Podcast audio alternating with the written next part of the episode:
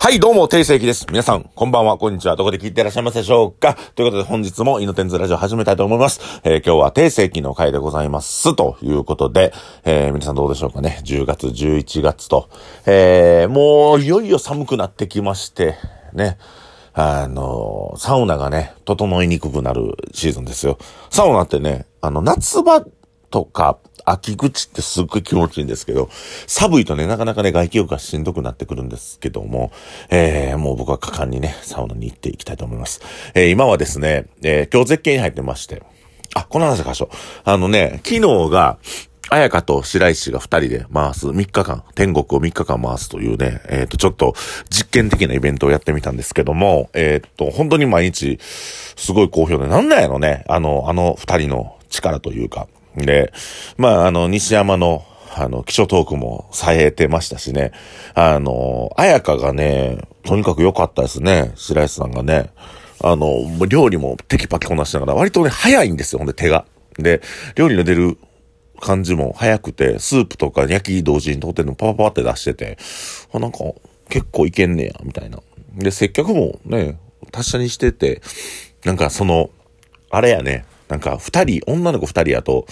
ちょっとね、こう、なんか危ういことを言うてくるね、セクハラ、セクハラまがいな ことを言うてくる。おっちゃんたちがいて、それはちょっと僕もピリッとしてからね、まあ注意までは言うかんけど、な、ななんでやねんみたいなツッコミ入れましたけども、やっぱ女の子二人でやることってこういうことが起きるのかなと思って。で、今日は絶景入ってたんで、まあ絶景も今日はね、うん若干ね、ちょっと荒れ具合がございましたけども、とはいえ皆さんね、たくさんあの、いい、いいお客さんばっかりで、本当になんか、あの、いい日でした、土曜日。うん。で、あのね、どうしてもこう、女の子だけのお店を作っていくっていうことでね、今僕動いてますんで、えーっと、ちょっと注意しにくいこととか、あの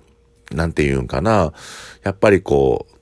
うん、力任せにわーっとこう言う人とかっていうのもこれから出てくると思うんですよ。出てくると思うんですけどもね。あの、このラジオを聞いてくれてはる方、ぜひお願いします。ちょっと助けてあげてくださいね、そういう時はね。やっぱ女の子やとね、若い女の子でお店任すんでしんどいこともあるので、なんかお客さん同士で助けてあげていければなと思いましてね、もう僕の、もうあれやったら僕に連絡ください。あの、DM でも LINE でもいいので、なんか問題起きたら起こして、そうやってね、なんか僕女の子がこう、うん、一生懸命やって、うん、なんかそのね、男性から搾取されるわけじゃなくて、うん、お店をこう営業しながら、なんか楽しいな人生、この人生良かったなと思う人生を、あの、子たちには僕はね、今のこの3人には過ごさせてあげたいと思ってますので、またパートナーの子らもね、みんな女の子ですんで、なんかその女の子らが、うん、なんかこう、ああ、こう、僕と働けてよかったなとか、勇気と働けてよかったなと思ってくれるような、うん、組織に今後していきたいと思っております。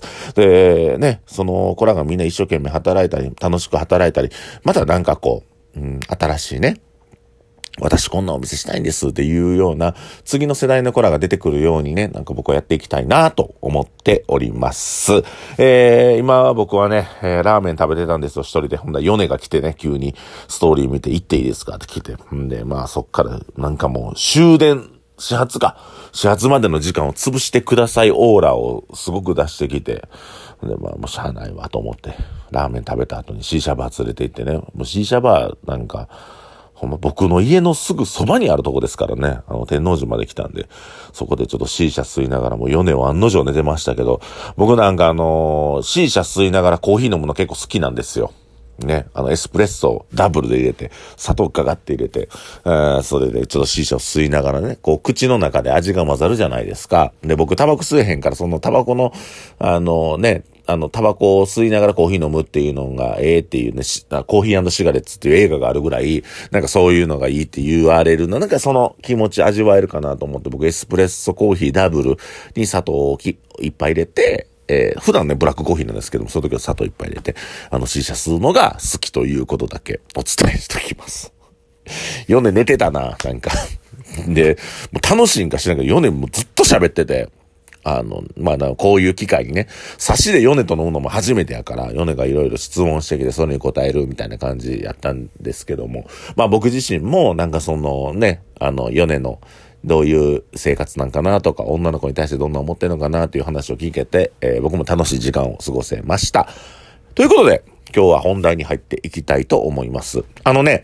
今日の本題は何かというと、口喧嘩で勝っても結局は負けてるっていうことですよっていうことなんですよ。で、あの、攻撃、口の劇ね。口の攻撃とかで攻撃と言いますけども、あの、口先だけでいろんなことをやって、まあ相手とバトったとしても、結果的にそれを見てる人らが言いまかしたとか、えー、あ言葉が強いんじゃないかなと思って、まあ見てる周りの人らは結局、あの、その人の口喧嘩でその場では勝ったとしても、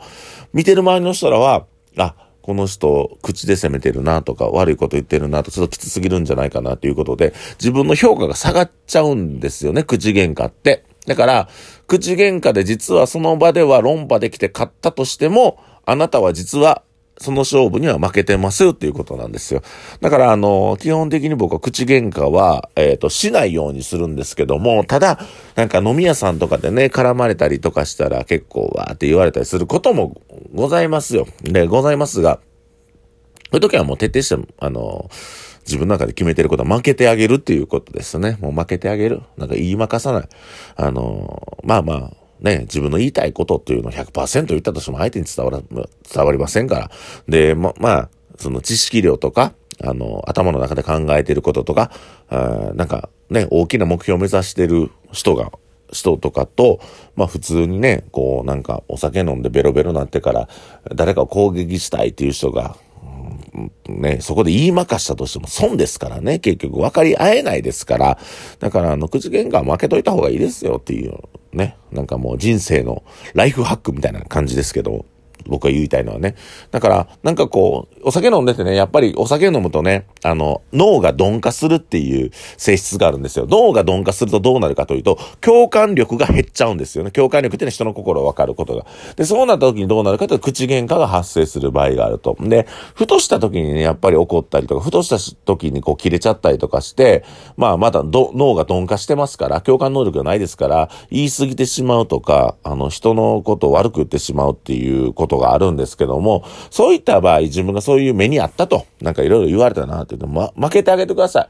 多少腹立ってももう負けてあげた方が得策です。ね、それを周りを見てる人が、うわ、この人言い過ぎてるなと思って、その人の評価が下がることの方が実は損なんで、口喧嘩は負けてあげる。これ決め、決めてくださいね。あの、論破しても意味ないから。で、なんかあの、その場で自分がね、ちょっと傷ついたり、プライドをね、なんかこう、尊、尊厳を、こう、なんていうかな、あの、自分自身の尊厳を多少低くなったとしても、あなたは、あの、周りからしたら、あすごい素晴らしい人間として思われますよ。口喧嘩負け、負ければ負けるほど。うん。あ、この人って実はこの人守ってあげたいな。喧嘩してる人すら守ってあげてるんやっていう風に、見てる人は評価しますから。で、以前ね、あの、絶景オープンした時に、たくさんお客さん来てくださった時にね、あの、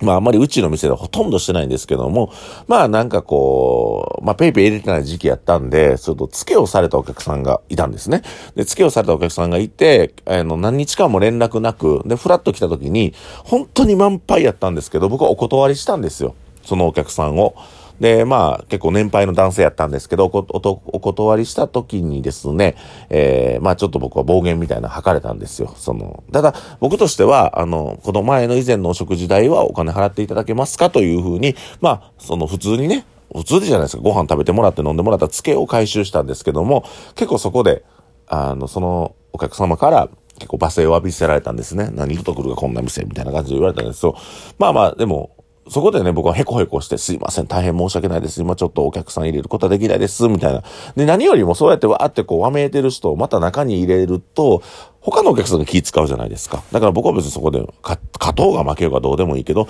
今楽しく飲んでるお客さんを守ってあげようと思いました。で、僕がお金をもらったものっていうのは、以前僕が施したサービスでございますのでね、あの、そのサービスの分お金をもらっただけで、僕は何も悪いことはしてないと思う。てるんです。ただ、その方々がね、お友達連れてたんで、まあその人自体をね、あまり悪く言わないように、そこで、わって言われたとしても僕がね、そこで言いまかしたとて、その方の、まあ周りの方もね、ちょっと気使うやろうし、ということで、